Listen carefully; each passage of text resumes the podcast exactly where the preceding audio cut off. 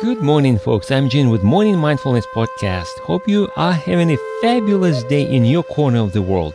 Let's start with a deep breath and internal smile, as I was talking about in my second episode.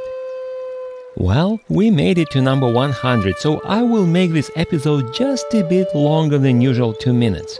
First of all, I'd like to say thanks to all of you who have been supporting me, listening to my monologues, or reading the notes on my website. I am grateful for your feedback. Second, I will make this 100th episode a bit controversial. Huh, like I've never done it before. I have a feeling that this episode may not make somebody happy, but I don't really care what somebody thinks. I have a total right to have my own opinion and to express my feelings. Is everybody alright with that? Here's a statement but wait, sit down first, strap yourself, hold on to something, pull over if you're driving. No, I'm joking about pulling over, but this statement is quite serious. Here we go. Conventional medicine in the US has less and less to do with helping people to be healthy. Oh, Am I stepping on somebody's toes right now? Sorry, but let me repeat it again. Conventional medicine in the US has less and less to do with helping people to be healthy. Let me clarify a couple of points before you fire your arguments at me. First of all, I am not talking about doctors as humans. I am not saying that they don't care. I met a lot of doctors of various specialties, and many of them are wonderful people. They care. So please don't take it personal. I also met quite a few sloppy medical professionals. I think this will be true about medical care in any country, so this is not a characteristic of American healthcare. Second, advanced technology makes it possible to save people's life in such ways that 20, 30 years ago doctors would not even comprehend.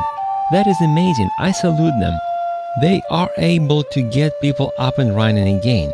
However, remember about yin yang and everything. Remember in my last episode I was talking that everything has a price. Well, there's a price for this type of medical care as well.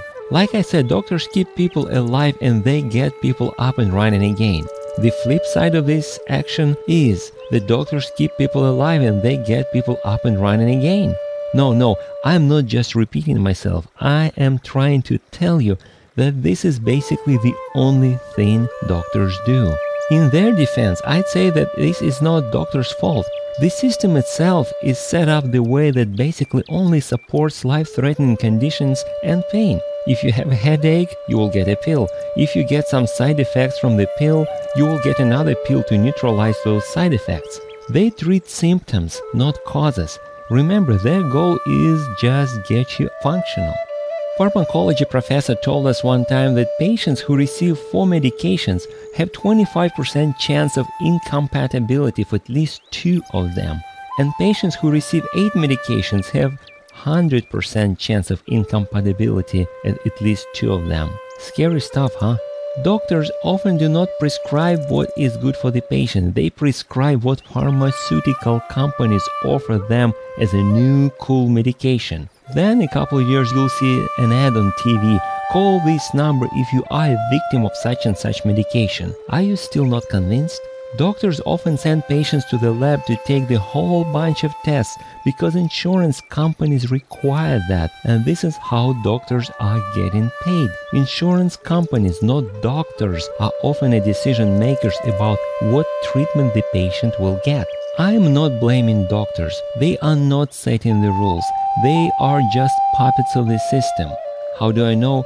I've been a patient for as long as I remember myself, and I became a doctor first in Europe over 20 years ago and later in the US. And I have been practicing within the conventional system until last year when I chose to step away from this madness and become a health and wellness educator. So basically, I have an insight into the healthcare, or I'd rather say sick care system in the West. Well, that's enough for today. Medical cases could really make some nice Halloween stories if they were not about real people suffering from so called medical care. Anyways, just take my ramble today as my personal opinion, nothing else. Fortunately, there's another area of medical care that becomes more popular today. It is called naturopathic medicine. This is all about finding the cause and natural ways to treat the problem, not just killing the symptoms. I think there's a hope for humankind. I'll come back to this topic more than once in the future. Hope this makes sense. Thanks for tuning in. You can subscribe to my podcast on my site hpln.org. Now let's breathe and smile. I will talk to you next time.